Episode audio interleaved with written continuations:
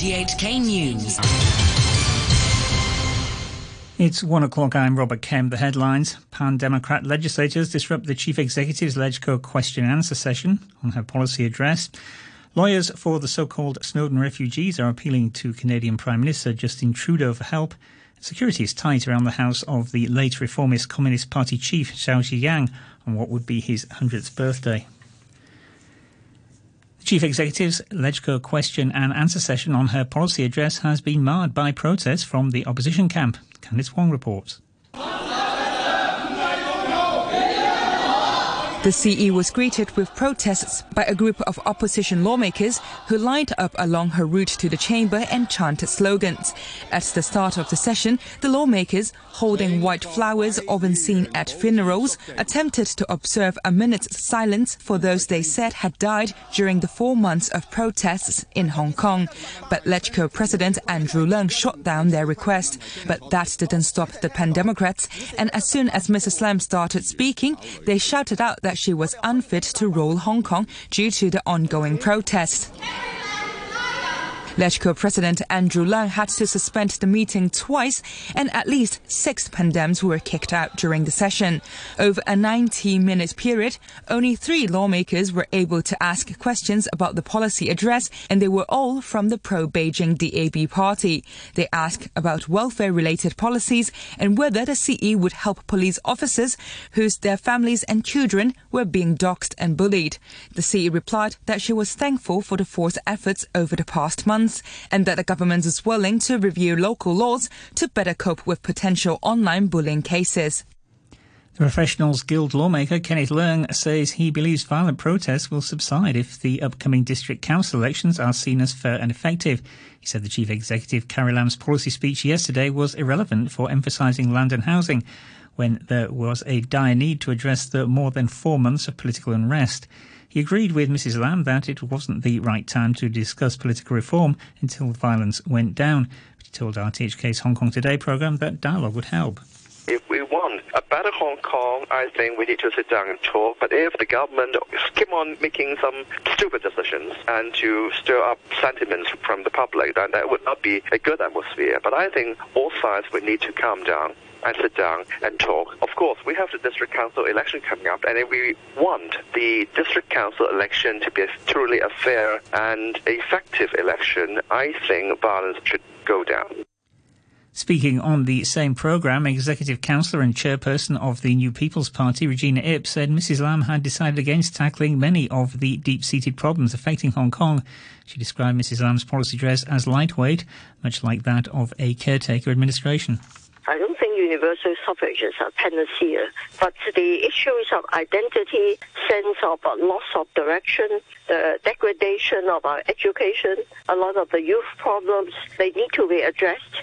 There will be no quick fixes, but clearly the chief executive did not think now is the right time to deal with these issues. Pan Democrat lawmakers have condemned an attack on protest organiser Jimmy Sham, saying it's meant to intimidate peaceful demonstrators and disrupt the district council elections. Police say the Civil Human Rights Front convener was assaulted by up to five men with hammers last night, the second attack on him in two months. Pan Democrats say at least seven pro democracy activists have been attacked in the past four months, and they fear violence against them will worsen. Here's Hong Kong First lawmaker Claudia Mo. We can't help feeling that this uh, entire thing is uh, part of this plan to uh, shed blood on Hong Kong's peaceful protests. If you think you're being peaceful and you're safe, you're not. And so uh, think twice before you uh, take to the street. It also happens that uh, Jimmy is also running in the uh, upcoming district council election. And this attack might just once again politically motivated, not just on the protest front, but on the election front. Mr. Sham is running against incumbent Michael Wong in the Shatin District Council election. The Chief Secretary Matthew Cheung says the attack on Mr. Sham is unacceptable. Mr. Cheung was speaking on a radio phone in programme to discuss the Chief Executive's policy address.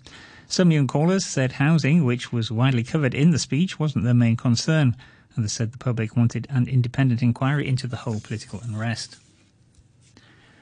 Lawyers for the so-called Snowden refugees are appealing directly to Canadian Prime Minister Justin Trudeau to help them while he still can.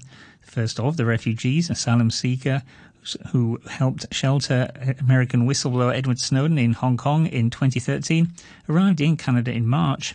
However, two more families remain in Hong Kong with no news about the progress or prospects of their private sponsorship's refugee claim. Lawyer Robert Tibbo is appealing directly to Mr. Trudeau to assist the families and their stateless children. Mr. Trudeau, his office, and Mr. Trudeau have decided not to comment on the letter I've sent to him, and he's forwarded it on to Minister of Immigration Ahmed Hussen. But my question is, with Mr. Trudeau having three children of similar age to the Snowden refugees, you know, what are his views on the Snowden refugee children? His government's decision to have divided the family of Vanessa Keana, Keana from her father and half siblings what are his feelings about that? Is this the way he would expect the Canadian government to treat his own children should they ever be in the situation that my client's children are in? Chairman of the Bar Association, Philip Dykes, has defended the body speaking out against the use of excessive police force, saying it's unquestionable that rule of law embraces that all that government acts must comply with the law. This comes after his deputy, Edwin Choy, resigned from the Bar Council accusing the body of not doing enough to condemn violence of local protesters in the month long protests. In the largest sea smuggling case this year, the Customs Department says it has foiled an attempt to smuggle electronic goods that are worth some $20 million out of Hong Kong. Officers said goods such as integrated circuits, hard disks, and USB drives were seized in the operation in Tung Chung on Tuesday evening. Six men were chased after they allegedly started offloading the goods from a seven seater and onto a speedboat at Ma Wan Chung Pier. Suspects then jumped onto the vessel and fled towards mainland waters. Acting Commander Horace Powell from the Marine Strike and Strategic Planning Division said his officers nearby gave chase but failed to intercept them. At that light, it is the dark side and also strong wind as uh, the weather. Moreover, the speedboat used the speed around 50 knots, and we have a quick chasing from the west of the land. Moreover, there's also many construction works over the airport and creating many obstacles for us to chasing. This is the difficulty that we make to chase that speedboat. Security is tight around the house of the late Communist Party chief Zhao Ziyang on what would have been his 100th birthday. Police and plainclothes officers lined the streets around his house in Beijing and banned everyone except family and former colleagues from entering to pay tribute. Mr. Zhao was considered a reformist icon of the Communist Party and opposed sending tanks into Tiananmen Square to crack down on the June the 4th pro-democracy movement 30 years ago. He was purged from the party after the failed student uprising and spent the rest of his life in virtual house arrest. He died in 2005. Officials at the US State Department have announced restrictions on the movements of Chinese diplomats. Staff at all Chinese foreign missions in the US will now be required to give advance notice of any meetings with state, local, and municipal officials, as well as at educational and research institutions. Washington said it was intended to mirror Beijing's restrictions on the free movement of American diplomats in China. The US House of Representatives has voted overwhelmingly to condemn President Trump's decision to withdraw American forces from northeastern Syria, leaving the Kurds to face a Turkish invasion. 129 Republican members of the House voted with their Democrat colleagues to pass the resolution. Senior Democrats in Congress said a meeting afterwards with the president to discuss Syria erupted with Mr. Trump attacking the House Speaker Nancy Pelosi as a third rate politician. She spoke to reporters after the meeting. I think the president was very shaken up by the fact that 350 was that 350 354 have to make sure I had the number correct. Uh, and that means a majority a big majority of the Republicans voted. Go ahead, what we witnessed on the part of the president was a meltdown. Sad to say British Prime Minister Boris Johnson will travel to a crucial summit of EU leaders in Brussels later today as efforts continue to secure a Brexit deal that will be acceptable in London. British and EU negotiators worked late into the night to finalise a legal text, but reports suggest that Democratic Unionist MPs from Northern Ireland, whose support is crucial, were still reluctant to accept the plan. The BBC's Kevin Connolly reports. After days of reports that the Brexit talks were making good progress, EU leaders will gather in Brussels hoping for history but bracing for bumps in the road. There were rumours yesterday that the process was almost complete, but that complications in London, negotiations at Westminster, had held things up. The Brexit representative for the EU Parliament, Guy Verhofstadt, said it was possible that a deal could be done at this summit, adding that progress had been made possible because Boris Johnson had given ground. A short time ago, the Hang Seng Index was at 26,859.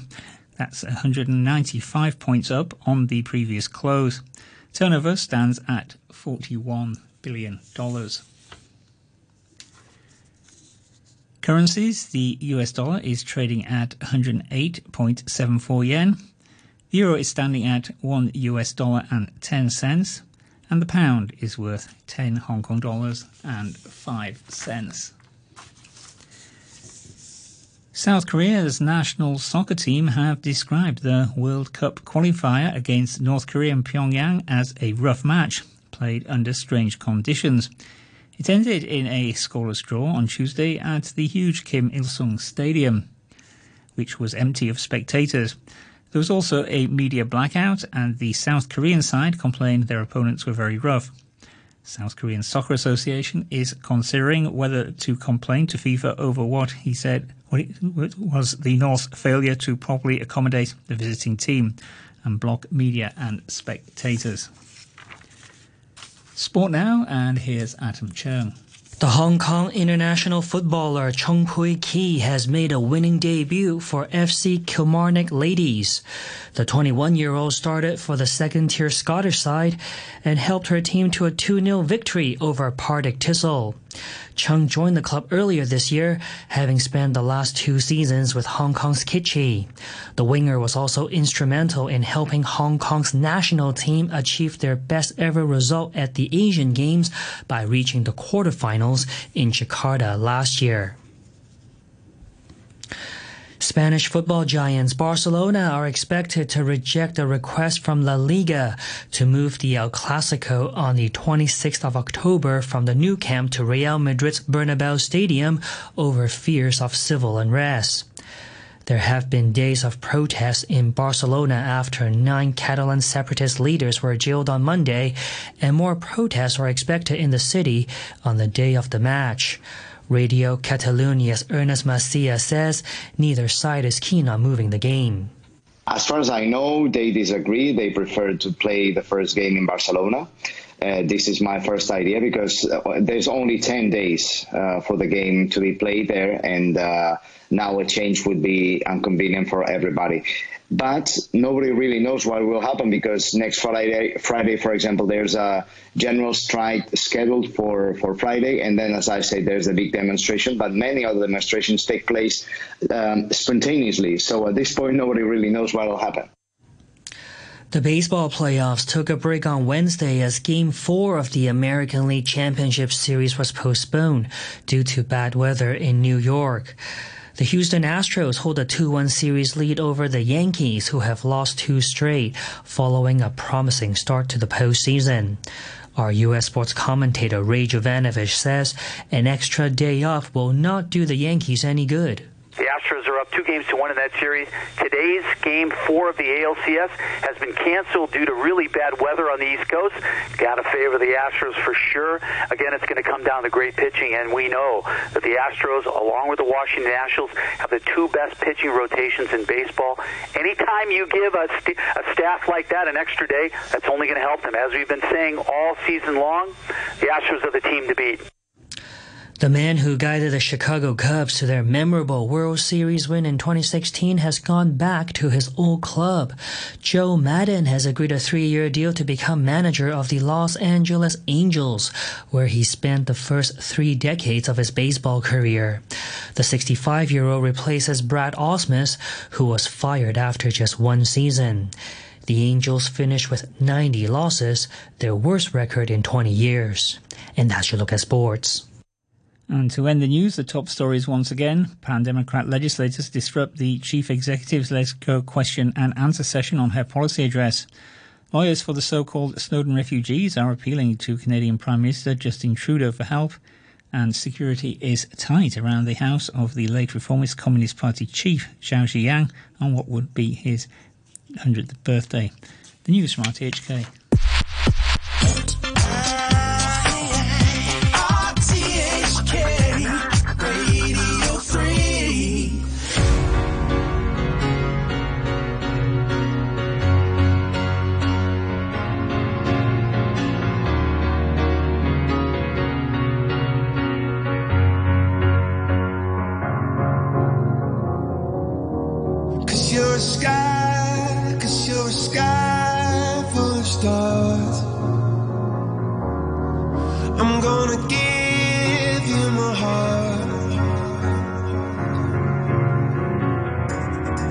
Cause you're a sky, cause you're a sky.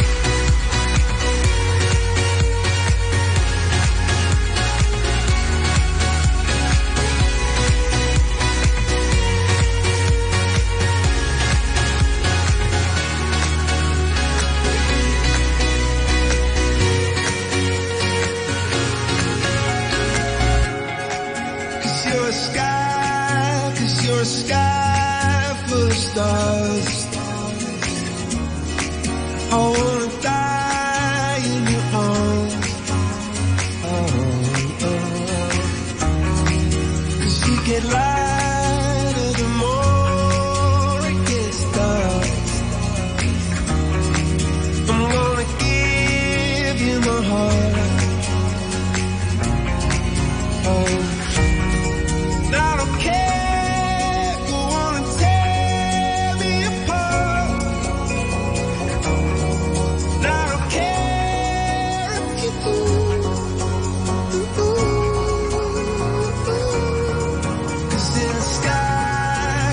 Everyone.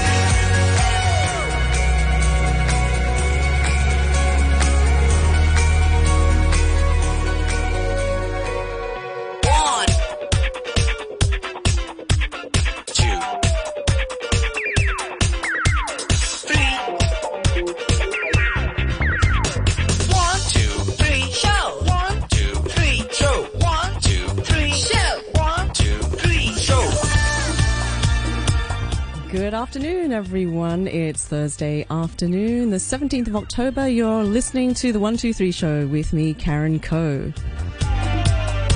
And I'll be with you all the way through till 3 o'clock this afternoon. We just heard a sky full of stars. I don't know about stars, but it's definitely a sky full of sun today. Gorgeous day, 29 degrees, 54% humidity. Wonderful if you can get out there and enjoy it. On today's show, after two o'clock, we're going to be joined by Anthony Chan of the British Council to hear about an exciting artist in residence program, which is taking place in Manchester in the United Kingdom, and that's open to aspiring Hong Kong artists. So we'll